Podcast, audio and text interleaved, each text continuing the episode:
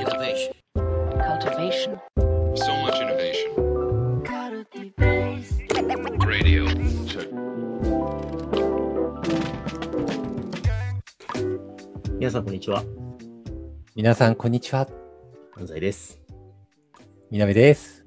はい。というわけで、今日もカルティベースラジオやっていきたいと思いますけど、はい。やりましょうね。ちょっとね、若干、みなべさんのご自宅のはい。Wi-Fi 状況が不安定でね。はい。やっぱりちょっと遅いですか？本当に？遅い？タイムラグあります？大丈夫だけど、あの、はい。ちょっとワンテンポ遅いぐらいかもしれないんで、ま本当に？じゃあ、食い込み気味に、食い込み気味に話せばいいんじゃないですか？あ。そしたらちょうどいいんじゃない？多分今、大丈夫だと思います。はい。?OK? よし、じゃあ食い込んでいくぞ。ちょっとはい鬱陶しいかもしれない。やっちゃおう。はい。はい。はい。進めちゃってください。行きましょう。はい。はい。やりましょう。別の弊害が生まれた感があるけど、今日はね、えっと、はい。あれですよ。ちょっと前に、連休前に、あの、はい気が気が散るな、めっちゃ。Wi-Fi 遅いぐらいがちょうどよかったかもしれない。えっ本当に？とね、何の話か忘れちゃったじゃないですか。あ、そうそうそうそうそう。今日ははい、あれですよ。あの、連休前に、アジャイル型組織って何すかってすごい素朴な疑問をぶつけたところ、すごいはい反響があったんですよ。ありましたね。再生数的にも、あのは SNS い的にもね、やっぱだからみんな僕と同じことを思ってはいましたねめっちゃよく聞くんはい。ですよ。アジャイルってなんやねんみたいなね。はい。そうそうはい。で、まあ、あれでね、解説いただいて、で、なんとなく分かって、で、まだまあ、つかみきれてないところとか、実際実践し実践していく上で何がポイントになるんだろうなとか、まあ、はい開発の場面で分かるんだけど、組織に広げていくにはどうしたらいいんだろうとか、いろいろまだ問いはあるんで、はい。はい徐々にね、解説していければと思うんですけど、はい。今日ちょっと、あのーなんだろう、確認しておきたいのは、ほうその、何でしょうまあアジャイル型開発っていう、まあ、うん。サービスとかプロダクト開発の領域で中心的に使われている開発の考え方はい。と、他方で、あのーまあ、何回か話してますけど、組織学習とか、組織でどうやって学習を回していくのか、そのはい。組織のナレッジをどう貯めていくのか、組織の暗黙知をどう形式値にしていくのかみたいな話って、まあ、前もしたじゃないですか。はい。でで、その組織学習って、まあ、いろいろ歴史があるんだけれども、まあ、その関連理論の中に、やっぱ知識創造とか知識実践みたいな野中育次郎先生とか、竹内先生とかがこう提唱されているはい。考え方ってあるじゃないですか。で、はいアジャイル型組織にしていく上で、この組織学習とかうん知識創造を回していくっていうことと、うん組織をアジャイルにしていくことって結構関連するわけですよね。大きく。いや、もうめっちゃ関連してるし、もう関連してるってレベルじゃないっすよ。もうイコールだと。はい。もうイコールですよ。うん。いや、そう、そうなんですよね。だだから、なんだけど、意外に、え、そこってなんでつながるんすかとか、はいそ。こつながるんだっていう人も、めちゃくちゃ繋がりますよ。はい、はい。いや、もう前、前、前提で言うと、ウォーターフォールは本当に業務開発論なんですけれども、プロセスステップ論なんですけど、うんあのアジャイルに関しては本当にチーム開発論ですからね。チームをいかに運営するかっていう方法論なんで、もう全く違うんですよね。だんなんか業務開発、製造工程って考えると絶対つながらないんだけど、チーム開発論って考えるとつながりやすくはなる。うんうんうん、そうなんですよね。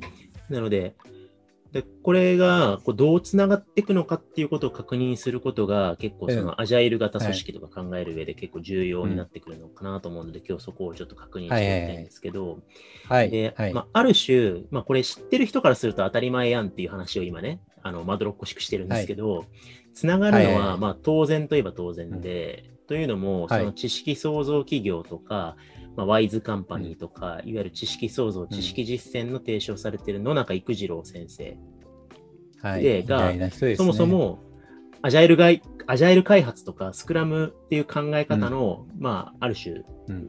生みの親的な人でもあるわけじゃないですか。はい。あそうですね。そう。なんか1986年の発表の論文がね、なんかスクラムの起源とか言われてますからね、うん野中さんの。うんで、実際、アジャイル開発とスクラムっていう書籍、これ野中育次郎さんが強調で書かれているものでありますけれども、で、まあ、微妙にその推進しているあの中心人物の方々は違うんですけれども、まあ、うん。野中先生が知識創造企業とアジャイル開発スクラムっていう、まあ、それぞれの領域を、まあ、共通した理論的な基盤のもとでうん。推進されてたんで、で、うん。結構関心を持つ人、まあ、その、例えばスタートアップとかで開発の関心持ってる方は、アジャイル、スクラムってもう知ってるよって感じだと思うんですよね。はい。はいでまあ、経営学者だったりとか、組織人事だったりとかする人って、あ、知識創造企業の関モデルですよねって知ってて、はい。でもアジャイルとスクラムは知らないみたいなことがあったりして、結構その、はい。普通にありますよね。そう、スポットライトを浴びてるんだけれども、実は言ってる人同じっていうか、まあ、ルーツが一緒だったりするんで、そうですね。関ホワイ連して当は同じなんで。然なんですよね。うんはい。はい。なので、ちょっと改めてこれがじゃあ実践の現場で、ハウのレベルでどう結びつくのかっていうところをね、今日ちょっと確認したいんですけども、はいはいはい。そはいの前に、ちょっと積モデルをおさらいしましょうか。はい。お願いします。はい。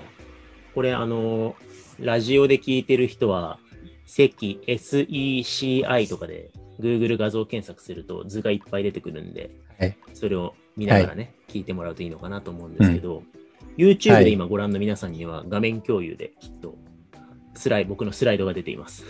うん。で、これはあそうですね。の、はい。ワイズカンパニーという、えー野中先生、竹内先生のうん2020年に出された新刊で提案されている新積モデルっていうものなんですけども、はい。えっと、これ前のラジオでも解説したんですけれども、えーうんまあ、個人とかチームとか組織とか、あるいは外部環境のレイヤーでどういうふうに、まあ、知識の創造と実践が起きてるかっていうモデルなんですけども、うんまずはその個人個人が暗黙知を抱えていると。ここが暗黙知の次元になっていて、で、それを共同化するっていう最初のステップがあるわけですよね。うん。で、ここでは個人個人が、まあ、この間のみなべさんの話言ったワンオンワンとかでもいいし、あとはうんプロジェクト一緒にやる中で何か感覚が共有されるとかでもいいし、うん。まあ飲み会でめちゃめちゃ語り合うとかでもいいし、先輩を観察するとかでもいいんだけど、個人の、えー感覚の中にあった暗黙知が、なんかこう、知的、うん身体的、感情的になんかこう共有される感覚があるわけですよね。はい。なんかこういう時ファシリテーションうまくいくのかもとか、あ、デザインってなんかずっとここにこだわってたけど、こっちがポイントなのかもなとか、なんかそういう感覚が得られるみたいなね。うんえーこれが共同化っていうプロセスで、えで、それが、えっと、言葉とかイメージで解釈されて、チームの中で、まあ、うん。形式値、つまり共通言語化していく瞬間があるわけですよね。で、まあ、うちで言ったら、こういうふうに、クライアントさんに関わると、なんかこう、創造性の土壌を耕せた感じになるんだよね、みたいな。なんかー、うん。土壌を耕すみたいな、ある種メタファーを使って自分たちがやろうとしてる暗黙知が共通言語になっていって、チームで共有されると。うんうん。で、それが、えっと、組織の中で、えー連結化って言ってですね、形式値としてちゃんと構築していくと。うんで、これは、あの、マニュアルに落とし込むっていう場合もあるし、うん。えー社内ウィキとかに言語化するっていうのもあるでしょうし、あとは、まあ、行動指針とかでクレドにしちゃうとか、うん。えーうん。あるいは理念そのものにして、まあ、我々のその CCM モデルみたいな感じでね、なんかこういうことをや,、うん。やってこうって言って図にしちゃうとか、なんかそういう感じで、組織として形式値として連結すると。で、そうすると、えっと、次に、次の仕事の中で個人が、えーっと、ちょちょっと耕してみようかなとか、はいはいデザインす。るとき、あの感覚で、あのナレッジを使ってやってみようとか、CCM に基づいてファシリテーションしてみようとかってやってみたときに、ああ、こういうことねって分かったりとか、あるいは新しく、なんだろうな、えっと、あれなんか自分、お思わぬこういううまくいき方したんだけど、なんでだろうな。あ、なんかあの感じ、こういう耕し方もあるのかもなとか、まあ自分に新たし新しい暗黙知が、こう、ふつふつと、えーはいはいはい血肉、血肉として体の中に体験し、で、また次の場面でそれをぶつかり合いみたいなことをぐるぐるぐるぐる回していくうん。中で、まあ、組織としての共通善、えーっていうふうに書かれてますけれども、共通の、まあ、良さみたいな知識を作っていく、うん実践していくみたいな、まあ、これが、あの、積モデルで言ってるモデルなんですよ。うん。うん。うん。で、よくこれをぐるぐるぐる回す中で、まあ、この連結化された知識が組織に溜まっていって、ルーティンが変わったり、組織としてのナレッジが増えていくことを組織学習って言ったりするわけなんですけど、はいまあ、こういうことをね、ちゃんとやらないと、あのーよく車輪の再発明とかって言いますけど、はいはい。えーみんなが現場で暗黙的に試行錯誤し続けて、はい。なんか過去に解いたことがある問題なのに一生懸命ゼロベースで考えるみたいなことになっちゃったりとか、はいはいはい。やってるシナジーがうまく出なかったりとか、まあ、はいはいはい。学び続けない組織になってしまうわけなんで、はいこれを回していくっていうのが席であると。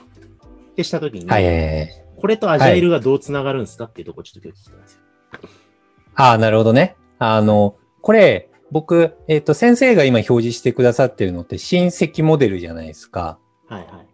新積モデル。積モデルじゃなくて、新積モデルの場合って、なんていうか、それぞれの4つのステップの中に、こう、個人の図とか、チームの図とか、組織の図とか、環境の図とかが入り込んでるじゃないですか。でこれ、あの、めちゃくちゃすごいなって思ったのが、アジャイルを通じて組織学習を起こしたときに、起こそうとしたときに、どういうふうな事象が連続でつながってくるのかなっていうのを完璧に図解化してアップデートされたのが新積モデルだなって僕は解釈したんですよね。なるほどね。アジャイルの結果、これが起きるものなんだと。そうです、そうです。うんアジャイルって結構そういったあの知識創造だったりとか、その流れとかを現実的に日常的な業務だったり、組織運営で起こしていく、ちゃんと狙いを持って起こしていくには、どういうふうなプロセスステップだったりとか、どういうふうなことを大切にしていったら生まれるんだろうねっていう側面があるんですよね。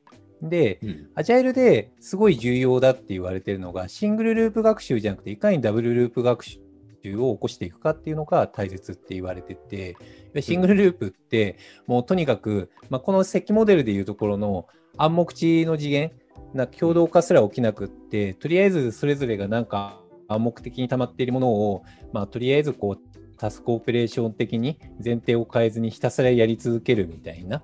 で、うんそのレベル感でちょっとなんか手法だったり技法論とかをちょっと改善していくみたいなところにとどまるんだけれども、そうじゃなくてダブルループ学習、要はそういったハウだったりとかを起こしていく中で、その意思決定の前提になっているものをリフレームし続けるのがダブルループ学習であるみたいなことをアジャイルでよく言ったりするんですよね。はいはいはいはい。はいはいはい。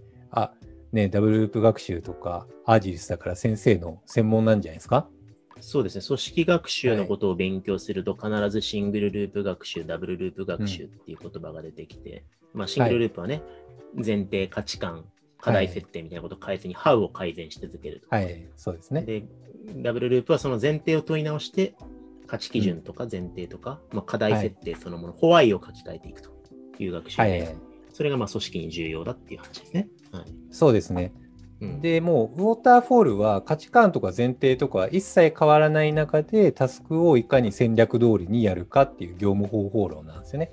たうんだそれだとうまくいかないからちゃんと組織のチームの中の意思決定の前提をみんなでリフレームし続ける。でリフレームし続けることによってそれぞれが自律的に考えていられるすごい強いチームになるよねっていうこう世界線をこう前提にしてるんですよね、アジャイルの場合。うんうんなんで、それを、じゃあ、起こし続ける、起こし続けようとしたときに、どういうふうな対話だったりとか、コミュニケーションだったりとか、人々が集まりながら、なんか形式的にしていけばいいんだろうねっていうのを落とし込んだのが、親戚モデルだなって思ったんですよね。うんうんうんうんはい。つながってる？なるほどね。つながりがなんとなく分かってきていますが、もう、もうちょい具体的につなげていきたいですね。アジャイルの方が、その、まあ、はいアジャイルのね、具体的な進め方説明してると、今日それだけでめちゃくちゃ時間食っちゃうんですけど、うん。まあ、ざっくり言うと、いわゆるアジャイルの進め方がどういうもので、なんか、はい。そのど、ど、どこでシングルループとかダブルループが起き起きるんですか、はいはいはいはいはい。しん、あれですね。ウォーターフォールの場合って一番最初にめっちゃ計画立てるんですよね。イニシャルコースで。うんめっちゃ計画立てて、うんで、あとはもうそれをある種盲目的にその後うまくいこうがうまくいかないがひたすらやるみたいうんな感じなんですね。だからシングルループです。と。うんで、アジャイルって、それだときついから、ダブルループを意識的に起こしていこうっていうのがあって、それの具体的な起こし方があって、あの、まず、チームで、今、チームにおける前提になっているボトルネックだったりとか、課題だったりとか、価値として一番重要なものみたいなのを優先順位を決めましょうと。で、その優先順位を決めた上で、あの、それぞれがボールを持ち合って、推進して、で重要なのが、やるっていうことじゃなくって、それをやった実践をしたことによって、それがうまくいった、うまくいかなかったっていう暗黙知を貯めるのが重要って言われてるんですね。暗黙うん。暗黙知をそれぞれ貯めるのが大切なんですよね。で、うん。さらに、アジャイルの場合、重要なのが、レトロスペクト、要はリフレクションが重要であるって一番言われてるんですよね。要はリフレクションの目的って、それぞれが実践した経験を持ち寄って形式化するのが大切って言われてるんですよね。はいはいで、その形式化したときに、それぞれあのつながってなかったことがつながりを帯びたりとか、そのチーム内で共通的に言語化されたものをベースにして、また今度は新しい意思決定ができるようになるんですよね。うん。なんか一番最初のステップのところで、まあ、これがなんか価値基準として一番いいものじゃないみたいな意思決定をとりあえず仮でしてたのが、今度は形式化されたことによって、あの共通言語化されたことによって新たな意思決定の前提をリフレームがされたから、この時生まれた段階でまた新しく手前のところに戻って優先順位つけたりとか課題定義すると全く別のものになるんですよね。うんこれを繰り返し続ける、意図的に組織学習を起こし続ける、しかも短い期間で2週間とか4週間とか短い期間でチーム内で起こし続ける、で、リフレームし続ける。っていうダブルループ学習をするのがアジャイルって言われてますね。なるほどですね。とこれ、一旦ちょっとここまでで整理しておきたいんですけど、その、はい。まあ、今、アジャイルのこと全く知らないと、えっと、ついていくので、いっぱいいっぱいだと思う。うん。のは、それは仕方ないと思うんですけど、アジャイルやってるよとか知ってるよっていうパターンで、今の話、ピンとこない可能性があるなと思っていて、で、これ、多分、アジャイルの解釈に、うん。えっと、なんだろうな、えー、2つあると思ってて、えー一つは、アジャイルって、なんか2週間とかうん。1週間とかスパン決めて、うん。なんかタスク全部はこなせないから、タスクをバックログに積み上げて、うん。で、やるべきことは全部バックログに一旦入れて、うん。で、それをみんなで振り分けて、で、締め切り切って、やってきて、2週間後できた、できてないを共有して、はい。できたね、やったね。あ、これできてないね。はい。じゃあ次のバックログに回そうっつって。はいで、次の2週間どれやるって言って、はいなんか、そのチームによるタスクチェック、タスク管理の方法であるっていうふうに解釈しちゃうと、今の話に意味わからんと思うんですよ。あ、そうですね。あのね、それだとね、シングルループ学習なんですよ。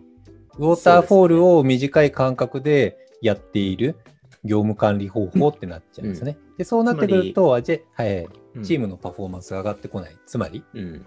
つまりその、もしか、僕はあんまりあ業界詳しくないんですけど、うん。なんかバックログに貯めて、短い期間でタスク振り分けて回して優先順位決めてみたいな、ハウループを回すタスク管理方法としてのアジャイルのやり方は、まあ本来的には間違ってるってことですよね。そうですね。はい。そうです。まあ、もちろん実践をしなきゃいけないから、よくスクラムとかアジャイルの方法論って、なんかスプリントのサークルみたいなのが何個かあって、そこをぐるぐる回していくといいよってあって、実践が止まっちゃうとそもそも暗黙知も止まんなくなっちゃうから、ちゃんとそこは止まらないように業務管理をデイリーとかでしっかりやったりとかするっていうのはあるので、まあある側面では間違ってないんだけど、それが目的じゃないって感じですね。そこが本質じゃないですよね。じゃないんですよ。うん。だから、なんでバックログにタスクを積み上げて、バックログっていうのは、まあ、うんいやんなきゃいけないタスク、いろんな優先順位のものを全部含めて積んどくとこですけど、はいバックログにタスクを積んで、で、はい。1週間、2週間のスパンでみんなで振り分けてやって、で、振り返り会をやってってやるかっていうと、効率的に優先順位を決めてタスクをこなすためではなくって、うん。そのスプリントの期間で自分たちが試行錯誤して暗黙知を貯めて、で、タスク共有とともに暗黙知共有をして、うん。で、分かったこと、感覚的に掴んだことを共有しながら、本当にこのホワイでいいんだっけっていうところをみんなで検討して、はいい、いならそのまま走るし、良くないんだったらリフレーミングするしっていうところで、はい。そうです、そうです。で、ホワイを書き換えた上で、じゃあ優先順位もそうすると変わるはずだから、タスクの意味合いも変わるはずだから、じゃあ次の2週間どのタスクやろうかって振り分けるっていう学習を回していくってことですよね。そうです、そうです。バックログを貯める意義だったりとか、まあ、バックログとのプロダクトバックログとか、ハウベースじゃなくて課題とか価値創出で何が一番いいのかっていうのを優先順位つけたりするんですけど、あれって、なんか上から順に取ろうぜ、そしてそれでミニマムにやろうっていう側面ももちろんあったりはするんだけど、一番重要なのって、そのバックログの優先順位って、その時のチームにおける意思決定の形なんですよね。はい意思決定なんですよ。それが可視化されたものなんですよね。うんこの意思決定の形を組織学習によって、リフレームによって、さらにもっと質のいい意思決定がチームでしっかりできるようになるっていう、うんそれをするための教材なんですよ、ある意味、あのバックログって。リフレのために、まず意思決定のチームの形、思うことを可視化する。でそれを変えに行くっていうのが大切なんですよね。なるほどですね。はい。なので、アジャイルを回すことが、うんまあ、タスク分担、効率チェック、あの、タスクチェック体制ではなくて、はい。あのうんちゃんとホワイの価値基準、今何をやるべきなのかっていうところが、はい。えー個人の試行錯誤とか、うんその共有、そのリフレクションの対話に基づいて書き換わっていく、尖れていくっていうことがはい。起きていないとダメで、はい。でそうです、そうです。結果として、アジャイルをちゃんと正しくやってれば、はい。スプリントの今もう一回積モデルの図を出しましたけど、スプリントのまあ1週間とか2週間で自分の持ってるタスクを遂行する中で暗黙値がたまり、で、うんそれをこう、みんなで集まる会議のところでタスク報告しながらも、うん暗黙値を共同化し、こう、はい。はい統一化しみたいなことをやそうです。って、で、分かったことも共有しながら、えっはい。と、次のスプリントでもちろんタスクをやるんだけど、これぐるぐる回る中で、はい。この。サービスとかプロダクトは何を目指すべきでとか、どういうふうに進めるのが良くてとか、今何が大事でとかっていう、まあ、感覚が磨かれていくみたいな感じ。でそれがみんなの、共共通のものとなっていくっていう、なんかそんなことが回るのがアジャイルという手段で、ではいアジャイルをちゃんとやってれば、関モデルがうん達成されるよってことっていうのはそういうことそうです、そうです、そうです。だから。この図見たときにマジで感動したんですよ。アジャイルを実務ベースでちゃんと理解されている方じゃないと、この親戚モデル作れないので、85歳でこれやばくないって感動したんですよね。おかしくないって思ったんですよ。今ちょっとリスペクトと上目線がちょっと混ざってて笑いましたけど。あ本当に？ええジャイルめっちゃリスペクトしてますよ。アジャイル分かってないとこの図作れないってもう当たり前じゃんみたいなね。いやいやいや、いや、だって、アジャイルはいの実践とかってやっぱりテックとか最先端の IT だったり、そこら辺に一番溜まってるんですよね。で、はいそこら辺で、なんか当たり前と認識されていることなんではあるんだけど、それをやっぱり、なんていうか、ね、ご高齢イコールなんかテックに詳しくないみたいな見立てをするとすごい失礼だけれども、でもなんか、あ新しくそこら辺を学習しながら、そう、反映していくってすげえなって思って、俺80過ぎになったらできねえなと思って、感銘を受けたんですよね。まあ、それは間違いないですね。、はいい。や、でも、あの、よくわかりました。だから、まあ、これ聞いてる皆さんで、あの、アジャイル開発取り入れてますよとか、まあ、開発じゃないけど、プロジェクトでアジャイル的にやってますっていう方いらっしゃるとしたら、多分、リトマス紙的に考えるというのは、うんタスクを振り分けて回す場に、惰性的な場になっちゃってたら、それって多分、ハウを改善するシングルループに閉じちゃっていて、席が回ってない状態だ。そうですね。はい。で逆にアジャイルがうまくいってると、なんかチーム全体が学んでる感が出てくるってかことですよね、要するに。はい。そうですね。うんはい。なんかみんなで何か一つのことを試行錯誤してる。個人の試行錯誤の集積で、うんチームとして何かを追いかけてる感覚が出てくるんで、うんなんはい。かそこがもし回っていないとしたら、なんはいかそのアジャイルのプロセスの中にどこに問題があるのかな、ワンオンワンで改善できるかなとか、えーはいスプリントの会議の振り返りの仕方で改善できるかなとか、なんかそんな風にちょっと検討してみるといいのかもしれないですね。そうですね。うん。これ、もうちょい話して大丈夫？あいいですよ。はい。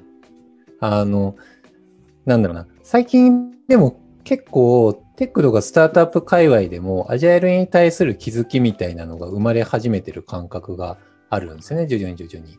なんか、こう、結構アジャイルのステップみたいなのを刻んだりとかするのに一生懸命になっちゃうパターンって、アジャイル導入の時ってあって、結果的に、なんかアジャイルの本とか読むとすごいフレームワークが大量に載ってるんですよね。そのフレームワークをすごい大量にやることが重要なのではみたいな感じで、とりあえずやってみた結果、いくつの間にかシングルループ学習になっちゃってることってすごいあって、うん。だから結構今プロダクト開発の場でなんか結果的にフレームワークをそんなめっちゃ使うっていう感じじゃなくってどっちかっていうとまず実践してみてその中でお互いに話し合っていくことの方が重要なんじゃないみたいなところに市場的に成熟して寄ってきてる感じがめちゃくちゃあるんですよね。でもそれってすごいアジャイルとして健全だなって思っていて、うん。まあだから僕、対話とかファシリテーションとか、人と人との関係性のコミュニケーションが結局、究極のところアジャイルの本質なんじゃねえかなって思って、そこからなんか帰ってみたときに、あの、なんだ？学びは人との対話から生まれるって名言だなって本質だなっなるほど。て、立教の先生すげえって思ったんですよね。だからなんで中原先生の名前いつも伏せるんですか？いや、仲悪いかなと思某って。教授みたいな。いや、仲悪くないよ。あ、そう。仲悪くない。あの、どっちかって言ったらいいいい寄りだと信じてますけど。はい。あ、本当に？あ本当に？わかりました。仲悪かったら出てくれないでしょ、カルティベース。確かにね。確かにね。なんで仲悪い仲い。悪いのにめっちゃ言ったらウケんね うんあ慌てるわ。はい。はい。わかりました。まあそんな感じで、はい。あの今日はちょっと席と、あ、席じゃないや、まあはい。席ですね。席とアジャイルのつながりをまあ確認していったうんというところなんで、はい。まあこのトピックはね、そのじゃあ、その開発の場面だけじゃなくて、組織の運営とか経営そのものをどうはい。アジャイルにしていくのか、それはすなわちどうはい。組織学習を全体で推進していくのかっていうところはい。の、あのー大きいアジェンダはまだ残っておりますので、またちょっとね、はい。別の機会で掘り下げましょう。話していきましょう。はい。はい。というわけで、今回もちょっと長くなってしまいましたが、ここまでにしたいと思います。ありがとうございました。はい。ありがとうございました。